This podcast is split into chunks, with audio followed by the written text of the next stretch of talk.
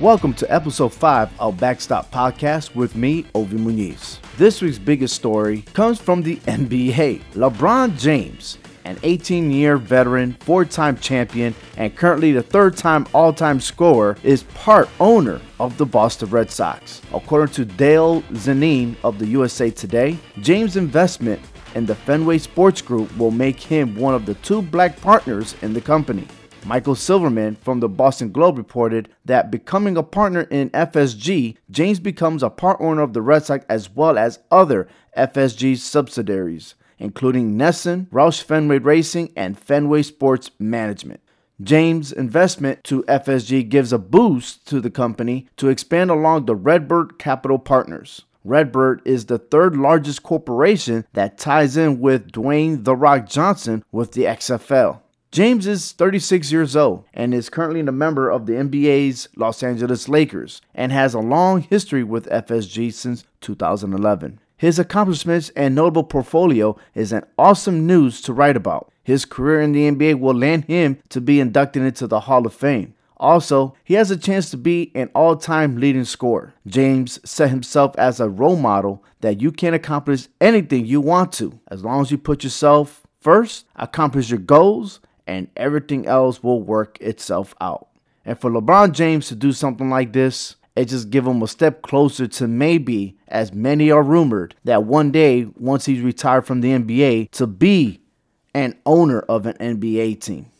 That's just good news for the Boston Red Sox. We've seen LeBron James wearing the New York Yankee hat. You've seen him trying to support the Cleveland Indians. But at the end, he's putting on his money with the Boston Red Sox. That that sounds like something good, especially this season when we start off our 2021 season on April 1st. And speaking about the game opener on April 1st, let me quickly give you a Red Sox update on what had happened this week in Red Sox baseball.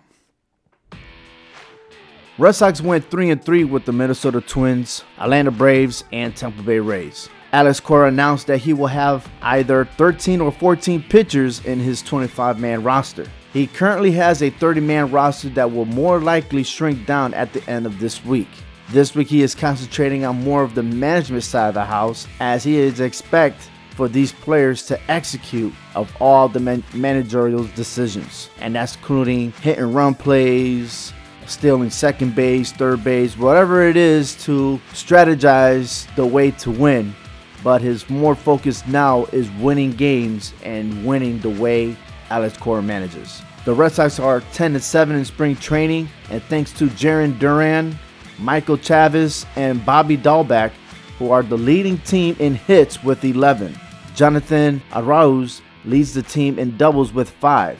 Chavis and Dalbec are tied with 5 home runs, and with a minimum of 30 at bats, Arauz is batting a 300, Dalbec a 324, and Chavis 297. There are some concerns, though, with the Boston Red Sox as far as with JD Martinez and Rafael Devers. Both players are veterans in the team that have not quite had a great spring training. However, Franchy Cordero made his debut Saturday going 1 for 2 in the game. So that's good news. Hunter Renfroe has demonstrated a big presence for the Red Sox. He was interviewed by Peter Abraham from the Boston Globe and he stated that he was very optimistic. He knows he struggled last season and is looking forward to making a comeback. Renfroe was released by the Tampa Bay Rays following the World Series last year after they suffered a loss to the Los Angeles Dodgers. The Red Sox AAA farm team, the Worcester Red Sox, and AA farm team Portland Sea Dogs will begin their season on May 4th. The scheduled games will be one week intervals, meaning they will play their opponents home or away from Tuesday to Sunday. You can check out their websites for any ticket sales and more information about their schedule. And now on to April 1st, opening day for Major League Baseball. Major League Baseball is scheduled to kick off the 2021 regular season, and this season will mark the development of having normalcy as our world faced ambitious challenges with the pandemic and playing the game. While our nation is on the verge to combat the coronavirus, the games will begin with some baseball fans. And that is good news for baseball, especially on April 1st, which is the game opener. The last time the Red Sox opened at Fenway Park on this date was 2002. The Red Sox had Pedro Martinez for the game opener, who went three innings pitched and gave up seven earned runs and a 12 11 loss to the Toronto Blue Jays. The lineup that, that season was Johnny Damon, Jose Offerman, Nomar Garcia Garciaparra, Manny Ramirez, Trot Nixon, and Rickey Henderson. The pitchers in that season were Derek Lowe, John Burkett, Frank Castillo, Tim Wakefield, and they had closer Ugueth Urbina. The Red Sox finished 93 and 69 that season, falling second behind the New York Yankees, which had a 103 win season. The Anaheim Angels won the World Series over the San Francisco Giants that year when they won four games, best out of seven.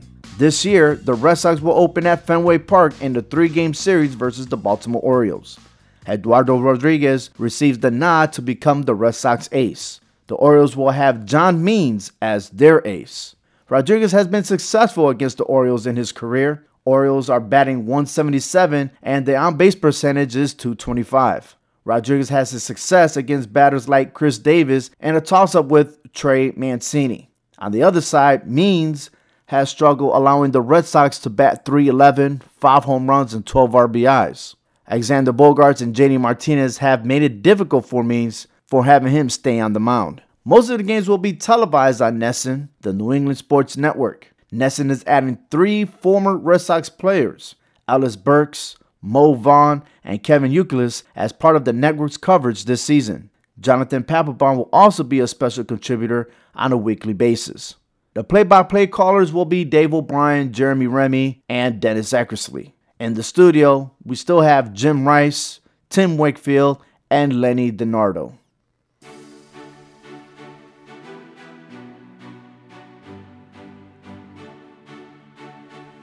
Major League Baseball is a 162 game season, and it's hard to predict baseball when you play that many games. There is this thing called PECOTA projections. That's right, PECOTA projections. And they project what could possibly happen in the season. PECOTA is an acronym for Player Empirical Comparison and Optimization Test Algorithm. Yeah, that's a lot of words. But to summarize everything, they have managed to come up with a projection standing by division. So I'll start off with the American League East. In the American League East, the Yankees are projected 81% to win the division, followed by the Tampa Bay Rays, Toronto Blue Jays, the Boston Red Sox, and the Baltimore Orioles. In the American League Central, we have the Minnesota Twins. as a 61% odds to win the division, followed by the Cleveland Indians, Chicago White Sox, Kansas City Royals, and the Detroit Tigers. In American League West, the Houston Astros are 72% odds to win, the Anaheim Angels are right behind, followed by Oakland A's, excuse me, the Oakland A's, Seattle Mariners, and the Texas Rangers. In the National League East, the New York Mets have a 77% odds to win the division. And the National League Central, the Milwaukee Brewers are 55% odds to win, followed by the Chicago Cubs, St. Louis Cardinals, Cincinnati Reds, and the Pittsburgh Pirates. And in the National League West, the defending champions, Los Angeles Dodgers, are 78% odds to win the division, followed by the San Diego Padres, the Arizona Diamondbacks, San Francisco Giants, and the Colorado Rockies. This show is presented by Clovercrest Media, the CMG Sports Network. Visit clovercrestmedia.com for the variety of your favorite podcasts.